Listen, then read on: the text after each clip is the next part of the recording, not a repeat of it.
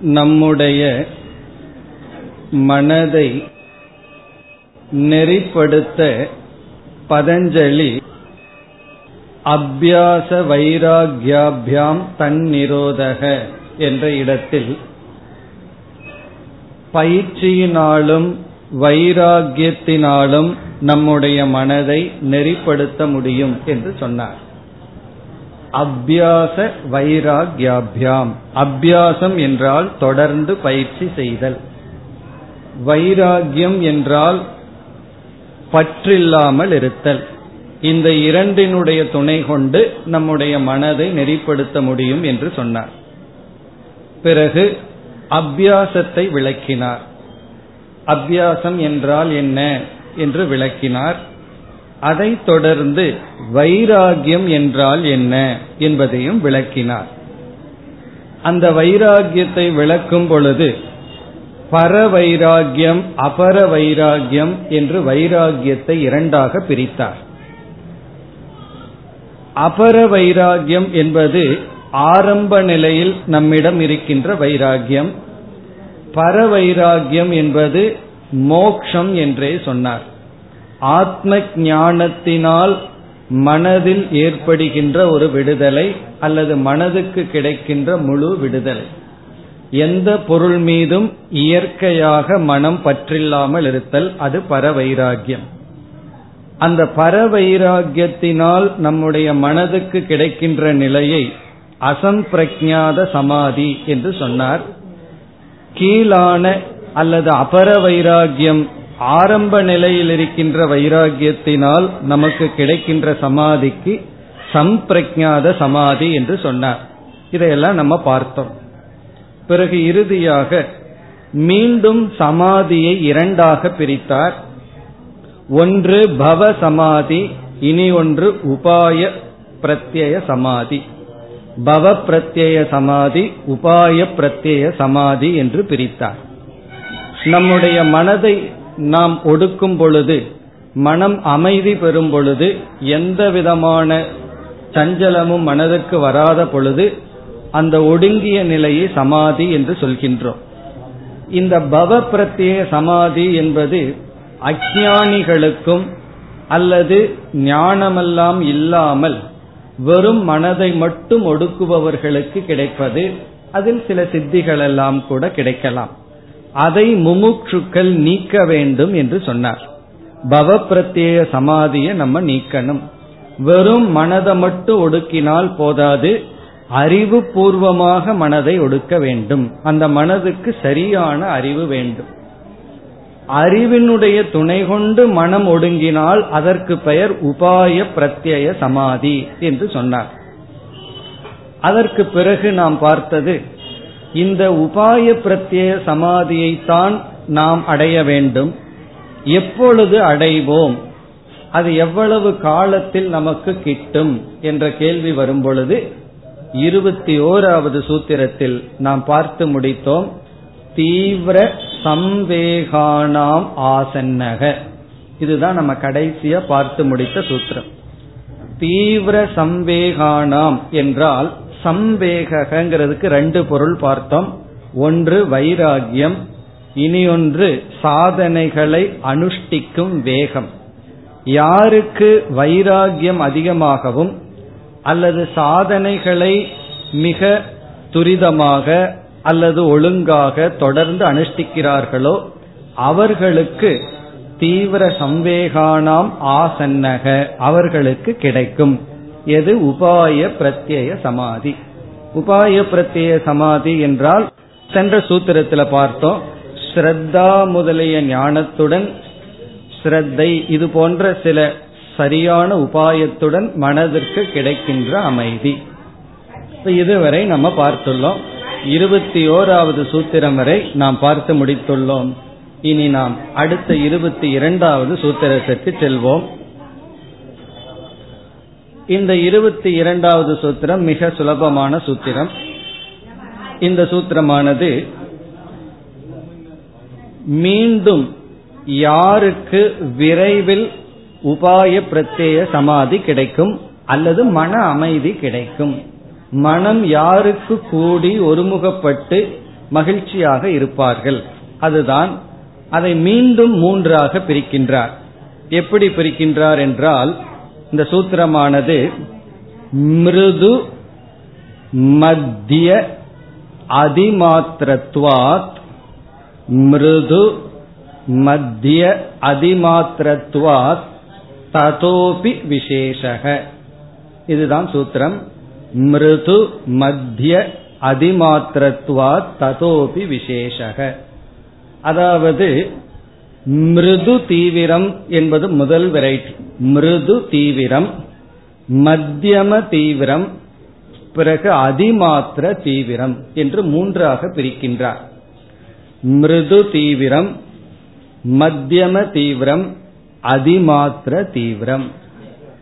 இதில் மிருது தீவிரம் என்பது சாதனைகளை செய்வார்கள் சற்று மெதுவாக செய்வார்கள். இடையில விட்டு விட்டு மிருதுவாக செய்வார்கள்.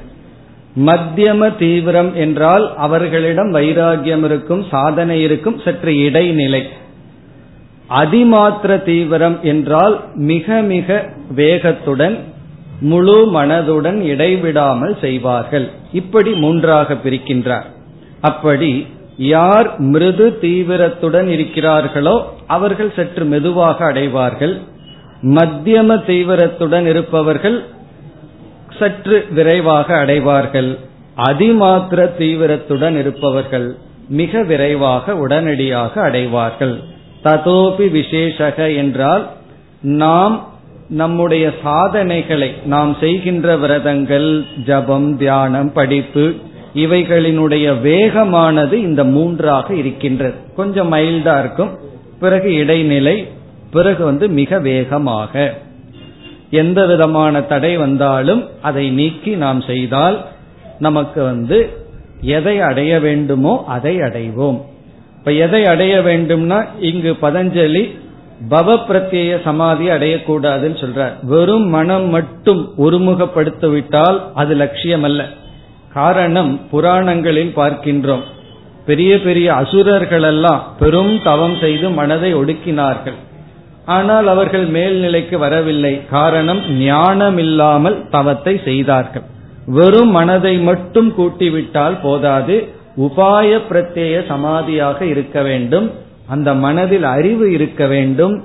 எது நிலையானது எது நிலையற்றது எதற்காக இதை செய்கின்றோம் என்ற அறிவுடன் சமாதியை மன ஒருமுகப்பாட்டை அடைய வேண்டும். இந்த மனம்ங்கிறது பணத்தை போல. இந்த பணம் வந்து பக்குவமானவர்கள் கையில இருந்தா அது அவர்களுக்கும் பயன்பட்டு மற்றவர்களுக்கும் பயன்படும்.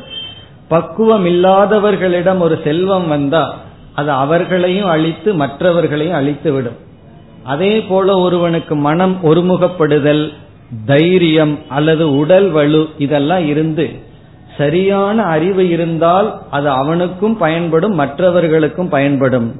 சரியான அறிவு இல்லை என்றால் உடல் வலு மனத்தினுடைய பலம் இதனால் அவன் மற்றவர்களையும் அழிப்பான் தன்னையும் அழித்துக் கொள்வான். அதைத்தான் பதஞ்சலி கூறி உபாய பிரத்யேக சமாதியை தான் அடைய வேண்டும் பவ பிரத்யேக சமாதியை நீக்க வேண்டும் என்று சொல்லி பிறகு ஒரு சந்தேகம் நமக்கு வந்தது யாருக்கு இப்படிப்பட்ட மன ஒருமுகப்பாடு மன வலிமை கிடைக்கும் என்றால் யார் தீவிரமான வைராகியம் அல்லது அனுஷ்டானத்தை முறையாக செய்கிறார்களோ அவர்களுக்கு என்று பதில் சொன்னார். அவர்களை இந்த சூத்திரத்தில் மூன்றாக பிரித்தார். அறிவுடனும் ஒழுங்காக பயிற்சி செய்பவர்களையும் மூன்றாக பிரித்தால் கொஞ்சம் மந்தமாக இருத்தல் இடைநிலையில் இருத்தல் பிறகு தீவிரமாக செயல்படுதல். இப்ப யார் தீவிரமாக முயற்சி செய்கிறார்களோ அவர்கள் அடைவார்கள். இப்ப இதுவரைக்கும் ஒரு தலைப்பு. இனி அடுத்த சூத்திரத்திலிருந்து வேறொரு தலைப்புக்கு செல்கின்றார். நாம் இப்பொழுது இருபத்தி மூன்றாவது சூத்திரத்தை பார்ப்போம். ஈஸ்வர பிரணிதானாத்வா அதுதான் சூத்திரம். ஈஸ்வர பிரணிதானாத்வா ஈஸ்வர பிரணிதானாத்வா என்ற சூத்திரத்திலிருந்து இவர் ஈஸ்வரனை இறைவனை அறிமுகப்படுத்துகின்றார். நாம் எவ்வளவுதான் முயற்சி செய்தாலும் ஈஸ்வரனுடைய இறைவனுடைய அனுகிரகத்தினால் தான் அடைய முடியும் என்பது இந்த சூத்திரத்தினுடைய கருத்து. ஈஸ்வரன் என்றால் இறைவன். அந்த ஈஸ்வரனுடைய தன்மைகளை எல்லாம் இனிமேல் விளக்கப் போகின்றார். அந்த ஈஸ்வரனுடைய பிரணிதானம் என்றால் வழிபாடு அல்லது பக்தி ஈஸ்வர பிரணிதானாத் என்றால் ஈஸ்வரனை வணங்குவதனால்தான் வா என்பதை சா என்று புரிந்து கொண்டு ஈஸ்வரனை வணங்கினால்தான் நம்முடைய மனமானது நமக்கு குவியும். உபாய பிரத்திய சமாதியை அடைய முடியும் அல்லது லட்சியத்தை அடைய முடியும். நம்முடைய மனதை நாம் பண்படுத்த வேண்டும் என்றால் எத்தனையோ சாதனைகள் சொன்னார். அபியாசம் வைராகியம்னு சொன்னார். அதுல இனி முக்கியமான சாதனை ஈஸ்வரனை வழிபடுதல். இப்ப ஈஸ்வர பிரணிதானம்.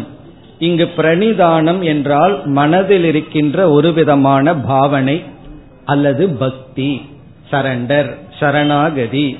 இறைவன் மீது செலுத்துகின்ற பக்தியினால் இறைவனை வழிபடுவதனால் தான் நம்முடைய மனதை நாம் அமைதிப்படுத்த முடியும். எத்தனையோ அசுரர்களெல்லாம் தவம் செய்து அவர்களுடைய மனம் ஏன் அமைதியடையவில்லை?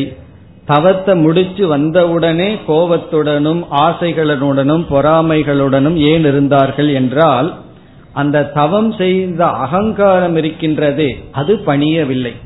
அந்த அகங்காரம் வந்து அதாவது அது உருகுவதற்கு பதிலாக அது இறுகி விட்டது அந்த ஈஸ்வரங்கிற ஒரு தத்துவத்தை நம்ம வாழ்க்கையில கொண்டு வந்தோம்னா தான் அந்த அகங்காரத்தை நாம் நீக்க முடியும். ஏன்னா நமக்கு மேல ஈஸ்வரன் ஒருவர் இருந்து இறைவன் ஒருத்தர் இருக்கார்.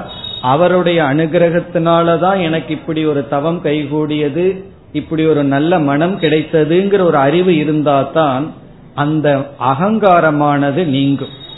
இல்லைன்னா ஒருவருக்கு எப்படி பணம் இருந்தா அந்த பணம் அவருக்கு அகங்காரத்தை வலுப்படுத்துகின்றது. ஆட்கள் சுத்தியும் இருந்தா ஆட்கள் இருக்கின்றார்கள்ங்கிற தைரியம் வந்து ஈகோ அந்த அகங்காரம் வந்து எப்படி இறுகுகின்றது பெரிதாகின்றது அதே போலதான் நம்முடைய மனம் குவிந்து விட்டால் எனக்கு இப்படிப்பட்ட மனோபலம் இருக்கின்றது என்று இந்த அகங்காரம் தடித்து விடும் இந்த அகங்காரத்தை நம்ம அமைதிப்படுத்தணும்னா இந்த அகங்காரத்துக்கு மேல ஒரு தத்துவத்தை இந்த அறிவானது நாம் நமக்கு வர வேண்டும். ஆகவே இங்கு பதஞ்சலி சொல்றார் நம்முடைய மனம் உபாய பிரத்யேக சமாதியை அடைய வேண்டும் என்றால் எந்த ஒரு அமைதி நமக்கு நிரந்தரமாக இருக்குமோ அந்த அமைதியை மனம் அடைய வேண்டும் என்றால் ஈஸ்வரனை வழிபட்டுத்தான் ஆக வேண்டும். ஈஸ்வரன் மீது பக்தி செலுத்துவதனால்தான் பிரணிதானம் செய்வதனால்தான் நம்முடைய மனம் அமைதியை அடையும். அப்படி இல்லாமையே அமைதி அடையலாம். ஆனா அந்த அமைதி வந்து அகங்காரத்தை நீக்காது. கொஞ்ச நேரம் அமைதியா இருக்கும் பிறகு மிக மிக வலுவுடன் அகங்காரம் வந்துவிடும். இப்ப ஈஸ்வர பிரணிதானத்தினால் என்ன செய்ய வேண்டும்? நம்முடைய மனதை ஒடுக்க வேண்டும் அமைதிப்படுத்த வேண்டும். இங்க பிரணிதானம்னா பக்தி சரணாகதி. அதாவது நம்முடைய அகங்காரம் நான் நான் சொல்லிட்டு இருக்கிறது எல்லாமே ஈஸ்வரனுடைய சொரூபம் என்று சொல்வது இந்த கருத்தை தான் பகவத்கீதையில பகவான் மிக முக்கியமாக வலியுறுத்தி இருக்கின்றார். பத்தாவது அத்தியாயத்தில் ஒன்பதாவது ஏழாவது அத்தியாயங்களில் எல்லாம் பல இடங்களில் சொல்லுவார் ஒருவன் தவம் செய்தால் அந்த தவமாக நான் இருக்கின்றேன். ஞானியினுடைய ஞானமாக நான் இருக்கின்றேன். பலமுடையவனுடைய பலமாக நான் இருக்கின்றேன். என்று எதெல்லாம் இந்த உலகத்துல மேன்மையா இருக்கோ அதெல்லாம் நானா இருக்கிறேன். இது என்னுடைய விபூதி என்னுடைய பெருமைன்னு ஏன் பகவான் சொல்றாருன்னா நம்முடைய அகங்காரம் இது என்னை சார்ந்தது இது நான் சொல்லக்கூடாது. அப்படி இந்த அகங்காரத்தை ஒடுக்கி மனதையும் அமைதிப்படுத்த ஈஸ்வர தியானம். ஈஸ்வரன் மீது உள்ள பக்தி தான் காரணம் உபாயம் என்று சொல்லி இருக்கின்றார். இப்ப இந்த சூத்திரத்தை படிச்ச உடனே நமக்கு ஒரு சந்தேகம் வரும். ஈஸ்வரனை வழிபடுவதனால் பக்தி செலுத்துவதனால் ஈஸ்வரனிடம் சரணடைவதனால் தான் நம்முடைய மனம் அமைதி அடையும் என்றால் யார் ஈஸ்வரன்? கடவுள்ங்கிறது யார்? இறைவன்கிறது யார்? உடனே அடுத்த சூத்திரத்தில் ஈஸ்வரனுக்கு இலக்கணம் கொடுக்கின்றார். நம்ம வந்து பகவான வழிபடுறோம் இறைவனை வழிபடுறோம். ஒரே ஒரு கேள்வி நமக்குள்ள கேட்கிறோம். நாம யார வழிபடுறோமோ அந்த ஈஸ்வரன் யார்? அவருடைய தன்மை என்ன? அவருடைய இலக்கணம் என்ன? அவருடைய லட்சணம் என்ன? அவர் எப்படிப்பட்டவர் என்ற ஒரு கேள்வி வருகின்றது. அந்த கேள்விக்கு இனி பதஞ்சலி பதில் சொல்கின்றார். இப்ப இனி வருகின்ற சில சூத்திரங்களில் ஈஸ்வரனை பற்றிய விளக்கம் வருகின்றது. அதற்கு பிறகு மேலும் நம்முடைய மனதை அடக்க சில உபாயங்களை சொல்ல போற. அதாவது ஈஸ்வரனை பற்றி விளக்கியதற்கு பிறகு வெறும் மனத தியானத்தின் மூலமாக குவித்தால் மட்டும் நமக்கு நட்கதி கிடைக்காது. மனதிற்கு சில நட்பண்புகள் வேண்டும் என்று சொல்ல போகின்றார். சில முக்கியமான பண்புகளை எல்லாம் சொல்லுவார். மைத்ரி கருணை அதாவது நட்புணர்வுடன் இருத்தல் பிறகு கருணையுடன் இருத்தல் இப்படிப்பட்ட சில நட்பண்புகளை எல்லாம் சொல்லுவார். இந்த நட்பண்புகளுடன் மனம் குவிக்கப்பட்டால் அப்படி குவிக்கப்பட்ட மனம்தான் பூர்ணமான சாந்தியை அடையும் என்று சொல்ல இருக்கின்றார். அதற்கு முன்னாடி நமக்கு ஒரு சந்தேகம் வந்துவிட்டது. ஈஸ்வரனை வழிபட்டாதான் நம்முடைய மனம் குவியும் நம்முடைய அந்த அகங்காரம் நீங்கும்னு சொன்னார். இனி யார் அந்த ஈஸ்வரன்? அந்த ஈஸ்வரனுக்கு ஜீவனுக்கு என்ன வித்தியாசம் இருக்கு? என்ன வேறுபாடு இருக்கின்றது? இந்த சந்தேகம் வரும்பொழுது அடுத்த இருபத்தி நான்காவது சூத்திரத்தில் ஈஸ்வரனுடைய லட்சணம் வருகின்றது. இப்ப நாம் இருபத்தி நான்காவது சூத்திரத்திற்கு செல்லலாம். இதுல வந்து ஈஸ்வரனுடைய இலக்கணம். என்ன சொல்கின்றார்? சூத்திரமானது சில தத்துவங்களை எல்லாம் சொல்லி இதிலிருந்து விடுபட்டவர் ஈஸ்வரன் அப்படிங்கறது தான் சூத்திரம். சிலதெல்லாம் சொல்றார் இப்படிப்பட்ட துயரத்திலிருந்து சங்கடங்களிலிருந்து விடுதலை அடைந்த ஒரு புருஷன் ஈஸ்வரன் சொல்றார். அது என்னென்ன? இப்பொழுது சூத்திரத்தை படிக்கலாம். கிளேஷ முதல் சொல் கிளேஷ. இரண்டாவது கர்ம கிளேஷ கர்ம. மூன்றாவது சொல் விபாக. விபாக கிளேஷ கர்ம விபாக ஆசையைகி. இது ஒரு வார்த்தை. கிளேச கர்ம விபாக ஆசையைகி.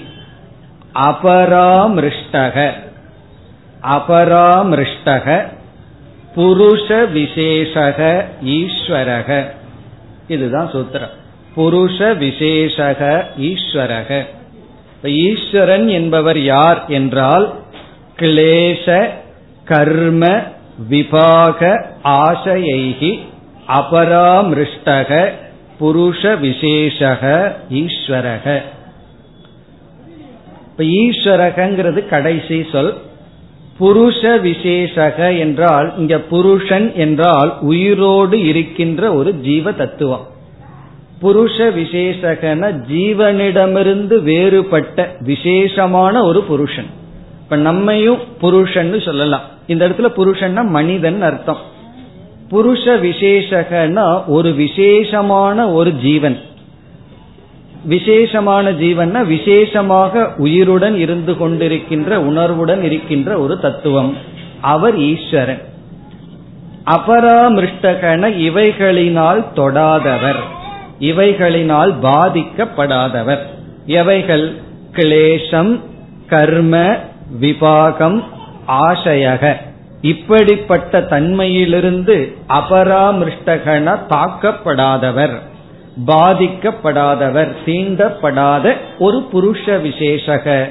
உயிருடன் கூடியிருக்கின்ற ஒரு தத்துவம் ஈஸ்வரக அப்படின்னு சொல்றார். இனி நம்ம ஒவ்வொன்றாக இப்பொழுது பார்ப்போம். இவைகளினால் பாதிக்கப்படாத ஒரு புருஷன் விசேஷமான ஒரு புருஷ தத்துவம் ஈஸ்வரன். எவைகள்னு ஒவ்வொன்றா இப்பொழுது எடுத்துக்கொள்வோம். கிளேசம் கிளேசத்தினால் பாதிக்கப்படாதவர் ஈஸ்வரன். இதிலிருந்தே நமக்கு ஜீவனுடைய தத்துவமும் நமக்கு கிடைக்கும். இப்ப பதஞ்சலி வந்து இப்படி சொல்வதிலிருந்து ஜீவர்கள் யார் அப்படின்னா கிளேசத்துடன் கூடியிருப்பவர்கள் ஜீவர்கள். நம்மெல்லாம் கிளேசத்துடன் கூடியிருக்கின்றோம். ஈஸ்வரன்கிறவர் இந்த கிளேசத்தினால் தீண்டப்படாதவர். கிளேஷம் அப்படின்னு சொன்னா துயரம் கஷ்டம் அர்த்தம்.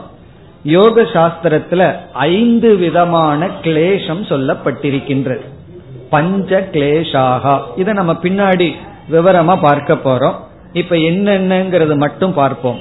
ஐந்து கிளேஷங்கள் என்று சொல்லப்படுகிறது. அனர்த்தம் சங்கடம் அப்படின்னு அர்த்தம். அந்த ஐந்து முதலானது அவித்யா. அவித்யானா அறியாமை. நமக்கெல்லாம் அறியாம இருக்கின்றது. ஒருவன் எவ்வளவுதான் படிச்சாலும் படிக்க வேண்டித்தது தெரியாதது தான் ரொம்ப இருக்கு. உண்மையில் என்ன சொல்வார்கள்?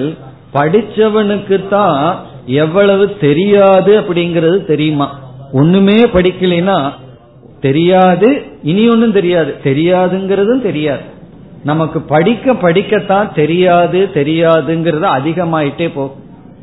அப்போ அதிகமா படிக்க படிக்க என்ன ஆகுதுன்னா அறியாமையும் விரிஞ்சிட்டே போகுது. அந்த அறியாமை அவித்யா உலகத்தை பற்றி அறியாமை நம்மை பற்றி அறியாமை இறைவனை பற்றி அறியாமை இதுதான் முதல் கிளேஷமா பதஞ்சலி சொல்றார். இப்ப இரண்டாவது கிளேஷம் அஞ்சு கிளேஷம். அதுல இரண்டாவது அஸ்மிதா. அஸ்மிதா அப்படின்னா நம்ம வந்து வேதாந்தத்துல அகங்காரம்னு சொல்லுவோம். ஈகோ நான் நான்கிற புத்தி. சமஸ்கிருதத்துல அஸ்மி அப்படின்னா இருக்கிறேன் அர்த்தம். நான் நான்கிற ஒரு உணர்வு. எது எடுத்தாலும் நான் தான் பண்ண என்னுடையதுதான் நான் நான் சொல்லிட்டு இருக்கிறமே அந்த நான்கிற அகங்காரம் இந்த உடலை நான் நினைக்கிற ஒரு புத்தி அஸ்மிதா. இது ஒரு கிளேசம் பிறகு மூன்றாவது ராகக. ராகம் அப்படின்னா பற்று. ஏதாவது ஒரு பொருள் மீது மனசு பற்றி கொண்டே இருக்கின்றது. எந்த பொருள் மீதும் பற்றாம மனசு இருப்பதே இல்லை. அப்படி இருக்குன்னு சொன்னா அது ஆழ்ந்த உறக்கத்துல தான் இருக்கு. எதையும் பற்றாம மீதி நேரத்தில எல்லாம் ஏதோ ஒரு மனிதர்கள் ஏதோ ஒரு பொருள் எதையோன்னு மனசு வந்து விரும்பிக் கொண்டே இருக்கின்றது. இது வேண்டும் இது வேண்டும் விரும்பிக் கொண்டே இருக்கின்றது. அது ராகம். பிறகு துவேஷக அடுத்தது நான்காவது. துவேஷம்னா வெறுப்பு. எல்லாத்தையும் மனசு விரும்பிடுதுன்னு வச்சுக்கோமே. விதிவிலக்கு இல்லாமல் நம்முடைய மனசு அனைத்தையும் விரும்பிவிட்டால் அதற்கு பேர் மோட்சம் உண்மையிலேயே. நமக்கு உடல்ல நோய் வருது நம்மை ஒருவர் அவமானப்படுத்துகிறார்கள் நமக்கு சில கஷ்டங்கள் வருது இந்த ராகம் அங்கேயும் போயிடுதுன்னு வச்சுக்கோமே அது மோட்சம் ஆயிரும் ஆனா மனசு அப்படி இருக்கிறது இல்ல சிலதைத்தான் விரும்புது சிலதை வெறுக்கின்ற நம்ம சிலரை விரும்புறோம். அந்த சிலரை விரும்புற நாம் அனைவரையும் விரும்ப ஆரம்பிச்சிட்டோம்னா ஈஸ்வரன் ஆயிடுவோம் ஆனா என்ன பண்றோம்? இவரை நான் விரும்புறேன் அதை விட பெரிய லிஸ்ட் இருக்கு இவரை நான் விரும்பல. இவரிடம் நான் இவ்வளவு நேரம் பேசுறேன். நீங்க யாருகிட்ட எல்லாம் பேசிக்க மாட்டீங்கன்னா அந்த லிஸ்ட் தான் பெரிய லிஸ்டா இருக்கு. இவங்கிட்ட எல்லாம் இப்ப பேச்சுவார்த்தை இல்ல. காரணம் என்ன? துவேஷம் வெறுப்பு. இப்ப வெறுப்புன்னு ஒண்ணு வந்த உடனே அந்த வெறுப்பு வந்து மிக குறுகியதாகி விட்டு பிறகு வேறொரு இடத்துல வெறுப்பு வந்து விடுகின்றது. இது ஒரு கிளேஷம். இனி ஐந்தாவது யோக சாஸ்திரத்தில் கூறுவது அபினிவேஷக. அபினிவேஷக அப்படின்னு சொன்னா நம்முடைய உயிர் பிரியக்கூடாது என்கின்ற ஒரு ஆசை உயிர் பற்று. எந்த நிலையிலையும் யாருமே இறப்பதற்கு தயாராக இல்லை. அந்த உடல் மீது இருக்கின்ற பற்று உயிர் பற்று அது எல்லாத்துக்கும் இருக்கு. மனிதனுக்கு மட்டுமல்ல எந்த மிருகமாகட்டும் எந்த பூச்சி ஆகட்டும் தன்னுடைய உயிரை காப்பாத்திக்கணும்னு ஒரு பற்று இருக்கின்றது. அதனாலதான் ஒரு கொசுவை நீங்க அடிக்க போனாலும் ஒரு முறையாவது நம்ம கிட்ட ஏன் தப்பிச்சுக்குதுன்னா அது அந்த உடல்ல வாழணும்னு ஆசை. அந்த உடல் மீது அதற்கு பற்று. பாச்சைக்கு அந்த உடல் மீது இருக்கின்ற பற்று. அப்படி எந்த ஒரு ஜீவன் இந்த ஸ்தூல உடலை எடுத்துட்டாலும் நமக்கு தான் அந்த உடல்கள் எல்லாம் அருவறுப்பா இருக்கு. ஆனா நம்மளே அந்த உடல் எடுத்தா விட மாட்டோம் அதே வேணும்னு பிடிச்சுக்குவோம். அப்படி அந்த உடலை விடக்கூடாது என்று உயிர் பற்று அபினிவேஷம் சொல்வது. இந்த உயிர் மீது இருக்கின்ற இயற்கையான ஒரு பற்று. அதுதான் மரண பயம். இதெல்லாம் நமக்கு கொடுத்து கொண்டு இருக்கின்றது. இதத்தான் கிளேஷம் என்று சொல்லப்படுகிறது. இதையெல்லாம் மீண்டும் இந்த ஒவ்வொன்றையும் பிறகு பதஞ்சலி இலக்கண சொல்ல இருக்கின்றார். மிக தெளிவாக விளக்க இருக்கின்றார். அப்பொழுது இதனுடைய விளக்கத்தை பார்ப்போம். இப்ப இதனுடைய அர்த்தம் மட்டும் பார்த்தால் போதும். ஒன்று அவித்யா அறியாமை நமக்கு தெரியாம இருக்கு இரண்டாவது அஸ்மிதா நான் என்கின்ற எண்ணம். மூன்றாவது ராகக பற்று. நான்காவது துவேஷம் வெறுப்பு. ஐந்தாவது அபினிவேஷம் உயிர் பற்று இறக்க கூடாது என்று நம்முடைய உடல் மீது இருக்கின்ற பற்று. இந்த உடல் வந்து இளமையா ஆரோக்கியமா இருக்கும்போது அந்த பற்று இருந்தா பரவாயில்ல. ஆனா வந்து இன்னைக்கு போகுமோ நாளைக்கு போகுமோன்னு படுக்கையில கிடக்கும். நம்மனால பார்க்க முடியாது எந்திரிக்க முடியாது சாப்பிட முடியாது. அப்ப போய் கேட்டு பாருங்க சாகணும்னு ஆசையா இருக்கான்னா சொல்லுவார். வெறும் வெந்நீரை தான் குடிச்சிட்டு இருக்க முடியும். அந்த நிலையிலையும் உடலை விடுறதுக்கு யாருக்கும் தயாராக இல்லை. ஏன்னா அப்படி இயற்கையா ஒரு அபினிவேச உயிர் மீது இருக்கின்ற இந்த ஐந்துக்கும் பேரு கிளேஷம். இப்ப பதஞ்சலி என்ன சொல்றார்? ஈஸ்வரன்கிறவர் யார் அப்படின்னா இந்த ஐந்து விதமான கிளேசம் அற்றவர். அவர் ஒரு நம்மைய போல ஒரு புருஷ விசேஷக நம்ம எப்படி ஜீவனா இருந்து அறிவு பூர்வமா உணர்வுடன் கூடிய ஒரு உயிரா இருக்கும்? அதே போல ஈஸ்வரன்கிற ஒருத்தர் இருக்கார். அவருக்கு இந்த அஞ்சு இல்லை. பிறகு ஜீவனுக்கு இந்த அஞ்சு இருக்கு. இதத்தான் சம்சாரம்னு சொல்லி இந்த அஞ்சிலிருந்து நம்ம விடுதலை அடைகிறதா மோக்ஷம்னு சொல்லி அவர் கூறுகின்றார். அதற்கான உபாயத்தை தான் இந்த யோக சாஸ்திரத்துல வைத்துள்ளார். இந்த அஞ்சு மட்டுமல்ல இனிமேல் வருகின்ற அனைத்தும். அதுல இந்த முதலில் இருப்பது கிளேஷம். இனி இரண்டாவது சொல் சூத்திரத்துல பார்த்தோம்னா இரண்டாவது கர்ம. கர்ம பந்தம். நம்ம பல சமயங்கள்ல நமக்கு விரும்பாதது நடந்ததுன்னா தலையெழுத்துன்னு தலையில அடிச்சுக்கிறோமே கர்ம. அந்த கர்மம் வந்து ஜீவனுக்கு இருக்கு ஈஸ்வரனுக்கு கிடையாது. அந்த கர்மமானது இரண்டாக பிரிக்கப்படுகின்றது. ஒன்று தர்ம அதர்மம். தர்மம் செய்யறதுனால வர்ற கர்மம் அதர்மத்தினால வருகின்ற கர்ம. தர்மா தர்மம் பாப புண்ணியம். இந்த இரண்டும் யாருக்கு இல்லையோ அவர் ஈஸ்வரன். ஈஸ்வரனுக்கு பாபம் எல்லாம் கிடையாது. அப்படின்னா புண்ணியம் இருக்கான்னா அவருக்கு புண்ணியமும் கிடையாது. புண்ணியமும் அற்றவர் பாபமும் அற்றவர். தர்மம் அதர்மம் இந்த இரண்டும் அற்றவர். இதத்தான் கர்ம என்று சொல்லப்படுகிறது. அப்ப ஈஸ்வரங்கிறவர் யார்? இறைவன்கிறவர் ஐந்து கிளேசங்களினால் தீண்டப்படாதவர் கர்மத்தினால் தீண்டப்படாதவர். இனி அடுத்தது விபாக. விபாகம் என்றால் கர்ம பலன் பாப புண்ணியத்தினுடைய பலன். இவருக்கு கர்மமும் இல்லை கர்ம பலனும் இல்லை. உண்மையிலேயே கர்மம் இல்லைன்னு சொல்லிட்டாவே அதே போது கர்மமே இல்லைன்னா கர்ம பலன் எப்படி வரும்?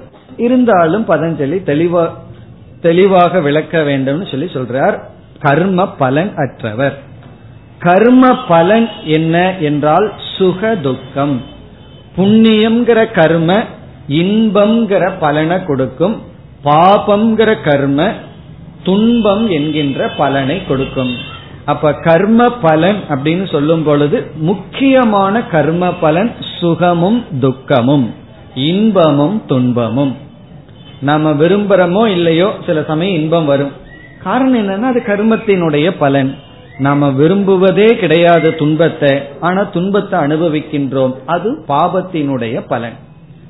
பிறகு மேலும் இந்த இடத்துல விபாகம்ங்கிற இடத்துல விளக்காசிரியர் கூறுகிறார்கள் இந்த சுக துக்கத்தை எல்லாம் இன்ப துன்பத்தை எல்லாம் ஒரு ஜீவன் அனுபவிக்க வேண்டும்னு சொன்னா அவனுக்கு உடலே இல்லைன்னு வச்சுக்குவோமே.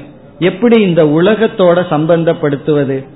இப்ப நம்ம வந்து இந்த உடல் பஞ்சபூதத்துல ஆனது. அது நமக்கு எல்லாத்துக்கும் தெரியும். நீரினாலையும் நெருப்புனாலையும் பூமியினாலையும் ஆனது. இந்த பஞ்சபூதத்தினால ஆன உடல் பஞ்சபூதமான உலகத்தோடு சேர முடியும். அனுபவிக்க முடியும். காற்றை நம்ம உணர முடியும் நீரை நம்ம அனுபவிக்கலாம் உஷ்ணத்தை அனுபவிக்கலாம். ஏன்னா பஞ்சபூதத்தினாலான உடல் தான் பஞ்சபூதத்தினாலான உலகத்தோடு சேர்ந்து இன்ப துன்பங்களை எல்லாம் அனுபவிக்க முடியும். நமக்கு இந்த உடல் போயிடுதுன்னா உலகமும் சென்று விடுகிறது. ஆகவே கர்ம பலனான சுகதுக்கத்தை அனுபவிக்கணும்னா உடல் அவசியம். அப்ப விவாகம் என்பது ஜென்மத்தை குறிக்கின்றது. ஜென்மம்னா இந்த உடலை எடுப்பதை குறிக்கின்ற. இப்ப விபாகம்னு சொன்னா சுகதுக்கம். சுகதுக்கம் நமக்கு வர வேண்டும்னா பிறப்பு வர வேண்டும். பிறப்பு வர வேண்டும்னா நம்முடைய சூக்ம சரீரம் நம்முடைய மனமானது இந்த ஸ்தூல உடலை எடுத்தாக வேண்டும். அது பிறப்பு. அப்ப ஜீவன்கிறவன் யார் என்றால் பஞ்ச கிளேசத்துடன் கூடியவன் கர்மத்துடன் கூடியவன். கர்ம பலனுக்காக உடலை எடுப்பவன் பிறப்பவன். இந்த உடலை யார் எடுக்கிறானோ அவன் ஜீவன். அப்படின்னா ஈஸ்வரன் யார்? அவருக்கு சுகதுக்கம் இல்லை அவருக்கு ஜென்மமும் இல்லை. அடிப்படையில் நிர்ணயிக்கப்படுகிறது? நம்ம இந்த உடல்ல எவ்வளவு சுகதுக்கத்தை அனுபவிக்க வேண்டும்னு ஒரு கர்ம பலன் இருக்கோ அந்த கர்ம பலனுடைய அடிப்படையில் ஆயுளானது நிர்ணயிக்கப்படுகிறது. ஆகவே விபாகம் என்பது ஆயுளையும் குறிக்கின்றது. இவ்வளவு வருஷம் என்ற நம்ம ஒவ்வொரு ஜீவனுக்கும் ஆயுள் இருக்கின்றது. அதுவும் விபாகம். அது எதனுடைய அடிப்படையில்? கர்மத்தினுடைய அடிப்படையில். அதனாலதான் சில ஜீவர்கள் பிறந்து சில காலம் இருந்து செல்கிறார்கள். மரணத்துக்கு வந்து வயசு கிடையாது. இப்போ ஒருவன் வந்து ரொம்ப செல்வந்தன் ஒரு சட்டைய வாங்குறான் ஒரு மாசம் போட்டுட்டு தூக்கி போட்டுறான் யாருக்காவது கொடுத்துறான் அது வேண்டான்னு கொடுத்துறான் ஏன்னா அவனை பொறுத்த வரைக்கும் அது பழசாயிடுது. ஏழை ஒருவன் ஒரு சட்டையை வாங்கிட்டு அஞ்சு வருஷம் போட்டுட்டு இருக்கான். அப்ப சட்டை புதுசு பழசுன்னு யாரு முடிவு பண்ணணும்? அதை போடுறவன் தான் முடிவு பண்ணணும். அதே போல இந்த உடல் வயதாயிடுதா இல்லையான்னு உடல் முடிவு பண்ணாது. அந்த கர்மம் முடிவு பண்ணும். அஞ்சு வருஷத்துக்கு தான் கர்மத்தோட உடல் இருந்ததுன்னா அஞ்சாவது வருஷம் அந்த உடலுக்கு வயசாயாச்சு. எழுபத்தஞ்சு வருஷம் எண்பது வருஷத்துக்கான பாவ புண்ணியத்தோட பேக் பண்ணி வந்திருந்தோம் அப்படின்னா அது எழுபது வயசு ஆனாலும் உடல் இன்னும் வயசாகல. இன்னும் கொஞ்சம் அஞ்சு வருஷம் இருக்கு அல்லது பத்து வருஷம் இருக்கு. அப்படி இந்த ஆயுள் கர்ம பலத்தின் அடிப்படையில் இருக்கின்றது. அது விபாகம். இப்ப விபாகம் என்றால் ஜென்ம ஆயுள் சுகதுக்கம். இதெல்லாம் யாருக்கு இருக்கு யாருக்கு இல்ல? ஜீவர்களுக்கு இருக்கு ஈஸ்வரனுக்கு கிடையாது. இப்ப கடவுள் என்பவர் இந்த பிறப்பற்றவர் பிறகு ஆயுள் இல்லை. பகவானுக்கெல்லாம் நம்ம ஆயுள் சொல்ல முடியாது. காரணம் என்ன? அவருக்கு மரணமும் இல்லை பிறப்பும் இல்லை. பிறகு சுகதுக்கம் இல்லை. இனி அடுத்த சொல். இப்ப இந்த சூத்திரத்துல கிளேஷ கர்ம விபாக ஆசயக. ஆசையக என்றால் நம்முடைய அனுபவத்தினால் நம்முடைய மனதிற்குள் பதிகின்ற வாசனைகள் அல்லது சம்ஸ்காரங்கள் பதிவுகள். ஆசையகன சம்ஸ்காரங்கள் பதிவுகள். இதனுடைய பொருள் என்ன என்றால் நமக்கு எத்தனையோ அனுபவங்கள் வருகின்றது. அந்த அனுபவம் அப்பொழுது அழிந்து விடுகின்றது. ஆனால் அனுபவத்தினுடைய வாசனைகள் சம்ஸ்காரங்கள் மனதில் பதிந்துள்ளது. அது மட்டும் இல்லைன்னு வச்சுக்கோமே நம்மால ஒரு ஒரு மணி நேரம் உயிரோட வாழ முடியாது. அல்லது சாதாரணமா வாழவே முடியாது. இப்ப காலையில நம்ம ஏழு மணிக்கு சாப்பிட்றோம். சாப்பிட்ட உடனே கொஞ்ச நேரத்துல அப்ப எட்டு மணிக்கு இனி ஒருவர் சாப்பிடுங்கன்னு சொல்றார். நம்ம ஏழு மணிக்கு சாப்பிட்ட இட்லி எல்லாம் மறைஞ்சு போயாச்சு. ஆனா மனசுக்குள்ள சம்ஸ்காரம் இருக்கு மெமரி இருக்கு. அதனாலதான் நான் சாப்பிட்டேன் இனி சாப்பிட மாட்டேன்னு சொல்றேன். நம்ம அதை மறந்துட்டோம்னு வச்சுக்கோ என்ன பண்ணுவோம்? மீண்டும் சாப்பிட ஆரம்பிச்சிடுவோம் எதையுமே செய்ய முடியாது. ஒவ்வொரு அனுபவங்களும் சம்ஸ்காரமாக விதையாக வாசனையாக உள்ள இருக்கு. அதனாலதான் வாழ முடிகின்றது. அதே சமயத்துல கொஞ்சம் யோசிச்சு பார்த்தோம்னா ஒரு கஷ்டமான நிகழ்ச்சி நடந்து முடிஞ்சாச்சு. ஒருவர் நம்ம திட்டிட்டு போயிட்டார். நம்மளும் அவரை திட்டா அதோட முடிஞ்சது.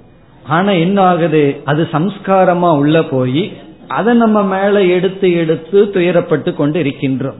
அப்ப இந்த சம்ஸ்காரம் என்ன பண்ணுதுன்னா வெளிய துயரம் இல்லாத சமயத்திலும் நமக்கு நாமே துயரத்தை அது நமக்கு நாமே அது துயரத்தை கொடுத்து கொள்கின்றது சங்கரர் ஒரு இடத்துல சொன்னார் விருத்தஸ்தாவது சிந்தா சக்தக. வயதான காலத்துல நம்ம கிட்ட பேசுறதுக்கு ஆள் கிடையாது. எல்லாம் அவங்கவுங்க பணத்தை சம்பாதிக்கணும்னு வெளியே போயிடுறாங்க. நம்ம விட்டுட்டு போறாங்க. நம்ம சந்தோஷமா இருக்க வேண்டியது ஆனா ஏன் இருக்க முடியல? இந்த சம்ஸ்காரம் பழைய பதிவுகள். யாருகிட்டயோ எப்பவோ போட்ட சண்டை யாரோ எப்பவோ திட்டினது அதெல்லாம் ஞாபகத்துக்கு வந்து வந்து நம்ம துயரப்படுத்தி கொண்டு இருக்கின்றது அப்படி அந்த வாசனைகளினால் மனிதன் துயரப்பட்டு கொண்டு இருக்கின்றான் அதே போல நல்லதும் இருக்கு. ஒரு நல்ல இடத்துக்கு போயிருக்கோம். ரிஷிகேஷ் ஹிமாலய எல்லாம் போயிருக்கோம். நம்ம தனிமையில் உட்கார்ந்து அந்த அனுபவங்கள் அந்த இயற்கை காட்சிகள் இதையும் நினைச்சு பார்த்தா சந்தோஷமா இருக்கும். அப்படி நமக்குள்ள இருக்கின்ற பதிவுகளை வச்சு நம்ம சந்தோஷமும் பட்டுக்கலாம் அல்லது துயரமும் பட்டுக்கலாம். ஒருவர் வந்து நமக்கு முப்பது வருஷமா கூட இருந்து உதவி பண்ணியிருப்பார். அதற்கப்புறம் ஏதோ ஒரு காரணத்துல சண்டை போட்டு நம்ம திட்டிட்டு போயிருப்பார். அந்த முப்பது வருஷமா அவர் செஞ்ச உதவியை நினைச்சு சந்தோஷமா இருக்கலாம். ஆனா நம்ம மனசு எதை நினைக்கும் தெரியுமோ? இத்தனை வருஷமா இப்படி இருந்துட்டு கடைசியில் இப்படி சொல்லிட்டு போயிட்டானே. நன்றி இல்லாம இப்படி ஒரு சொல்லிட்டு போயிட்டானேன்னு இந்த சம்ஸ்காரம் வந்து நமக்கு நம்மையே நம்ம துயரப்படுத்தி கொண்டிருக்கின்றது. இப்படிப்பட்ட சம்ஸ்காரம் தான் ஆசையகன்னு சொல்லப்படுகிறது. இப்ப இங்க பதஞ்சலி என்ன சொல்ற ஆசையின இந்த நான்கு அதாவது கிளேஷம் கர்ம விபாகம் ஆசயம். இந்த நான்கிலிருந்து அபராமிருஷ்டக.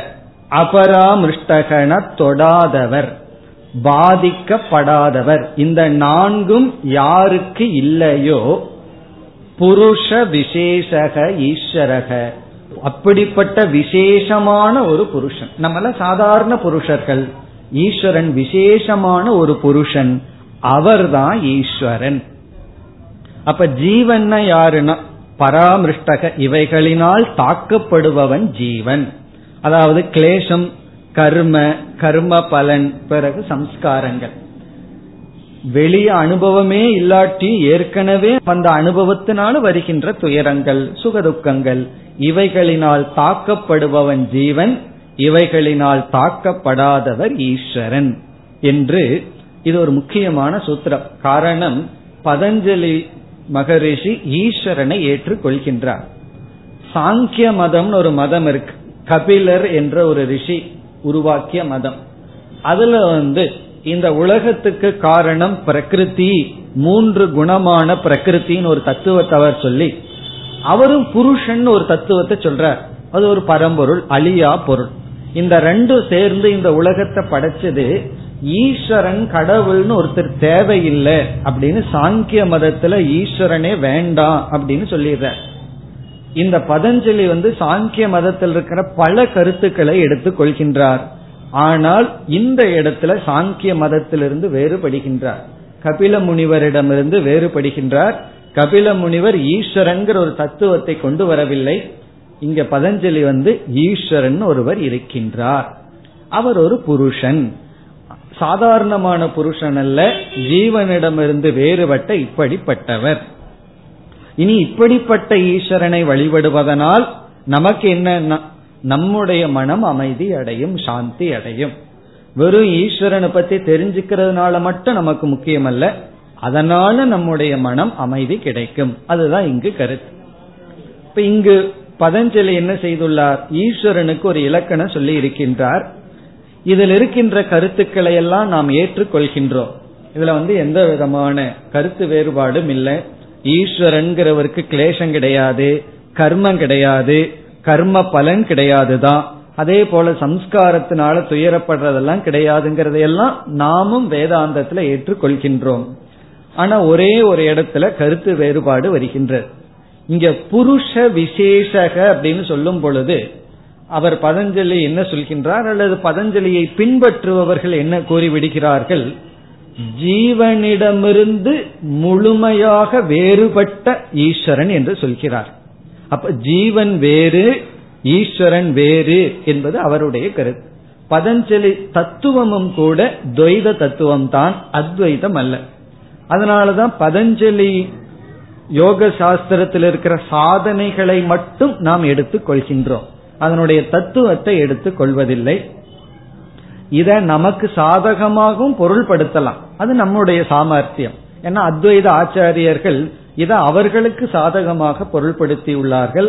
ஆனா யோக சாஸ்திரப்படி ஜீவனிடமிருந்து முற்றிலும் வேறான ஈஸ்வரன். அப்ப ஜீவன் வேறு ஈஸ்வரன் வேறுங்கிற துவைதத்தை இங்கு போதிக்கின்றார். அப்ப ஜீவன் எப்படி மோட்சத்தை அடைதல் என்றால் பதஞ்சலி என்ன சொல்றாரு? இங்கு சொன்ன சாதனைகளை எல்லாம் நீங்கள் பின்பற்றி ஞானத்தை அடைந்தால் ஜீவன் இந்த நான்கிலிருந்தும் விடுதலை அடைய முடியும். கிளேசத்திலிருந்து விடுதலை கிடைக்கும் கர்மத்திலிருந்தும் விபாகத்திலிருந்தும் ஆசயத்திலிருந்து விடுதலை கிடைக்கும். பிறகு ஜீவனுக்கு ஈஸ்வரனுக்கு என்ன வேறுபாடுன்னா ஒரு காலத்துல இவைகளினால் தாக்கப்பட்டிருந்தவன் ஜீவன். பிறகு சாதனையினால இவைகளிலிருந்து விடுதலை அடைந்தவன் ஜீவன் பதஞ்சலி சொல்ற இப்ப நம்மளும் இவைகளிலிருந்து விடுதலை அடைய முடியும் அப்படிங்கறத ஏற்றுக்கொள்கிறார். ஆனால் அப்படி விடுதலை அடைந்தா ஈஸ்வரனா மாற மாட்டோமா? நம்மளும் விடுதலை அடைந்த ஜீவனாக இருப்போமா? ஈஸ்வரன்கிறவர் எப்பொழுதுமே இவைகளினால் தாக்கப்படாதவர். அதான் அவருடைய கருத்து. ஈஸ்வரன்கிறவர் என்னைக்குமே இதனால் தாக்கப்பட்டவர் அல்ல. ஜீவன்கிறவ ஒரு காலத்துல இவைகளினால் பாதிக்கப்பட்டு சாதனைகளினால் இவைகளிலிருந்து விடுதலை அடைந்தவன். இதுதான் பதஞ்சலியினுடைய கருத்து. இப்ப மூன்று காலத்தினாலும் தாக்கப்படாமல் இருப்பவர் ஈஸ்வரன். இவைகளினால் பாதிக்கப்பட்டு சாதனை செய்து அடைந்தவன். இதிலிருந்து விடுதலை அடைந்தவன் ஜீவன். அவன் ஜீவன் முக்தன் ஈஸ்வரனுக்கு நிகரானவன். ஈஸ்வரன் ஆக முடியாது. ஈஸ்வரனோடு ஒன்றானவன் அல்ல. அத்வைதத்துல நம்ம என்ன சொல்றோம்?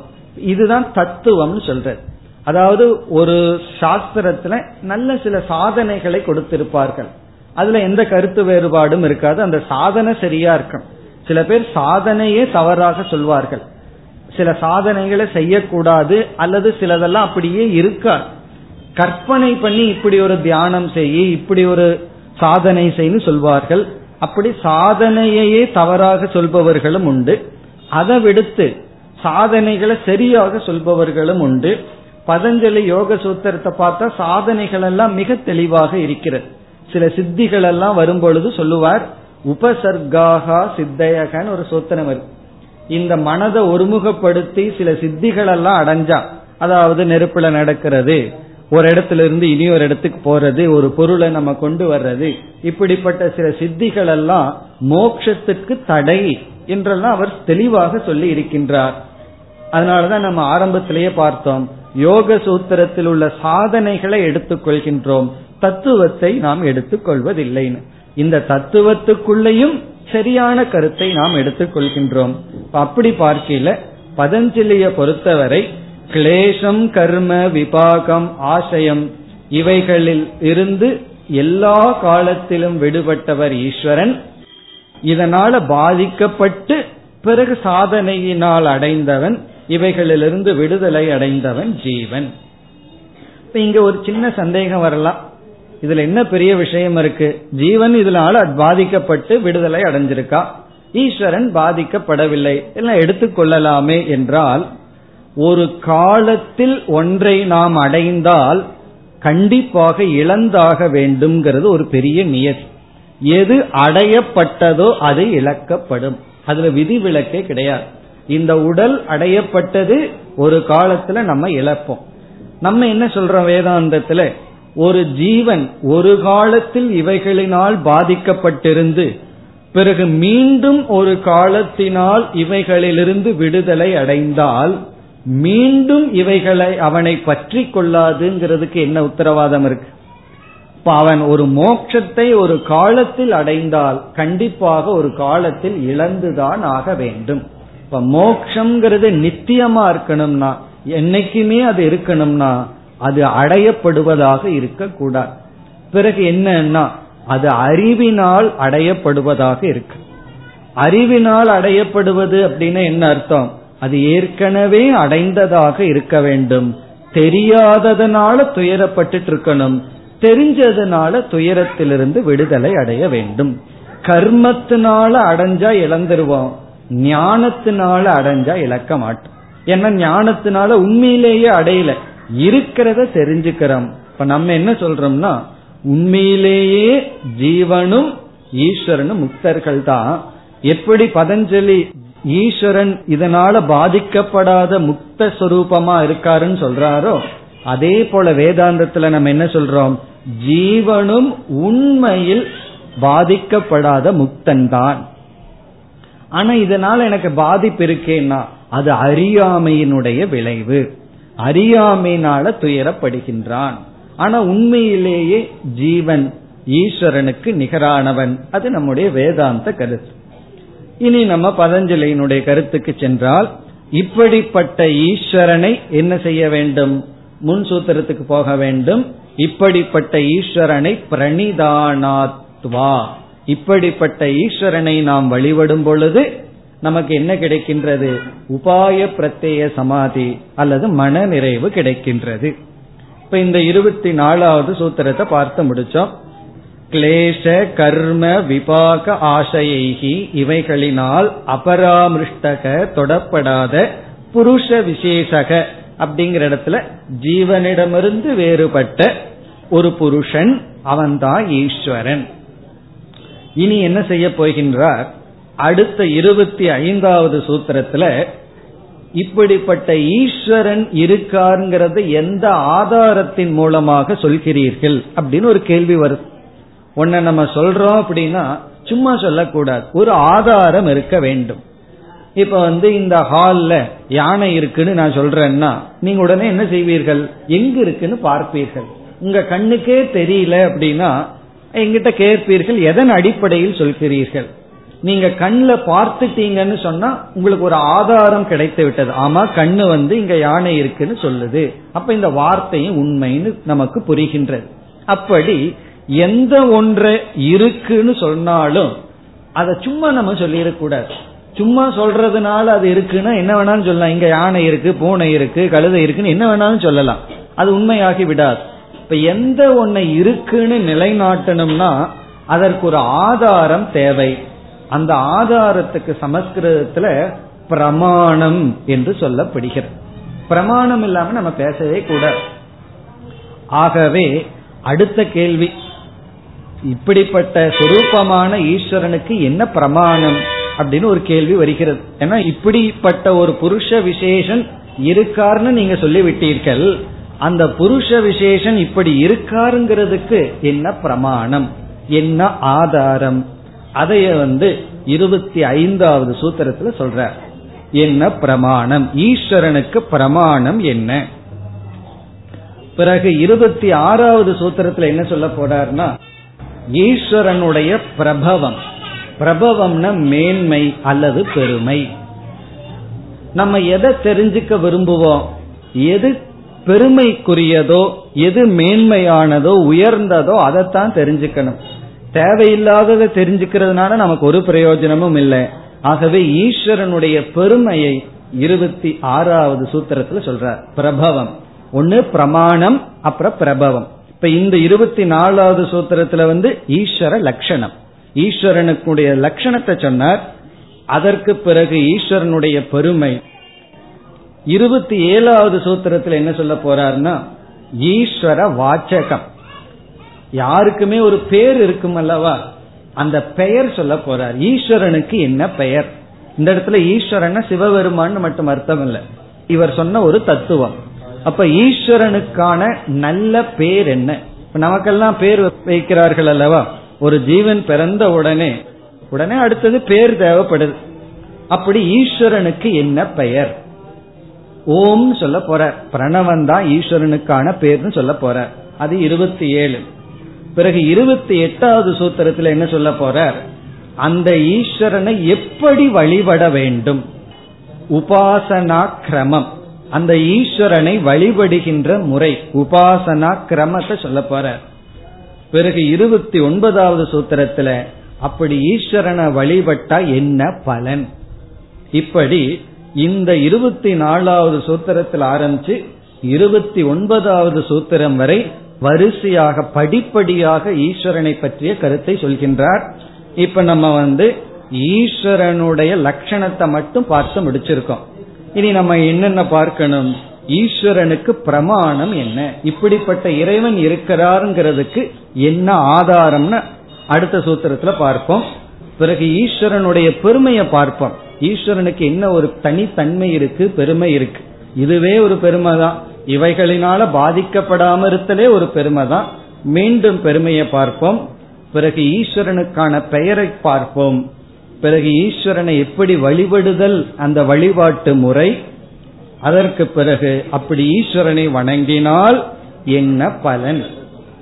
இப்படி இருபத்தி ஒன்பதாவது சூத்திரம் வரை இவர் வந்து ஈஸ்வர விஷயமாகவே சொல்லுவார். அதற்கு பிறகுதான் சில நட்குணங்களை எல்லாம் சொல்ல போறார். என்னென்ன நட்குணங்கள் நம்மிடம் இருந்து பிறகு மனதை ஒருமுகப்படுத்த வேண்டும் என்று இனிமேல் வருகின்ற அனைத்து சூத்திரங்களும் முக்கியமான சூத்திரங்கள். அடுத்த வகுப்பில் நாம் பார்ப்போம். ஓம் போர் நமத போர் நமிதம் போர் போர் நமுதச்சதேம் பூர்ணய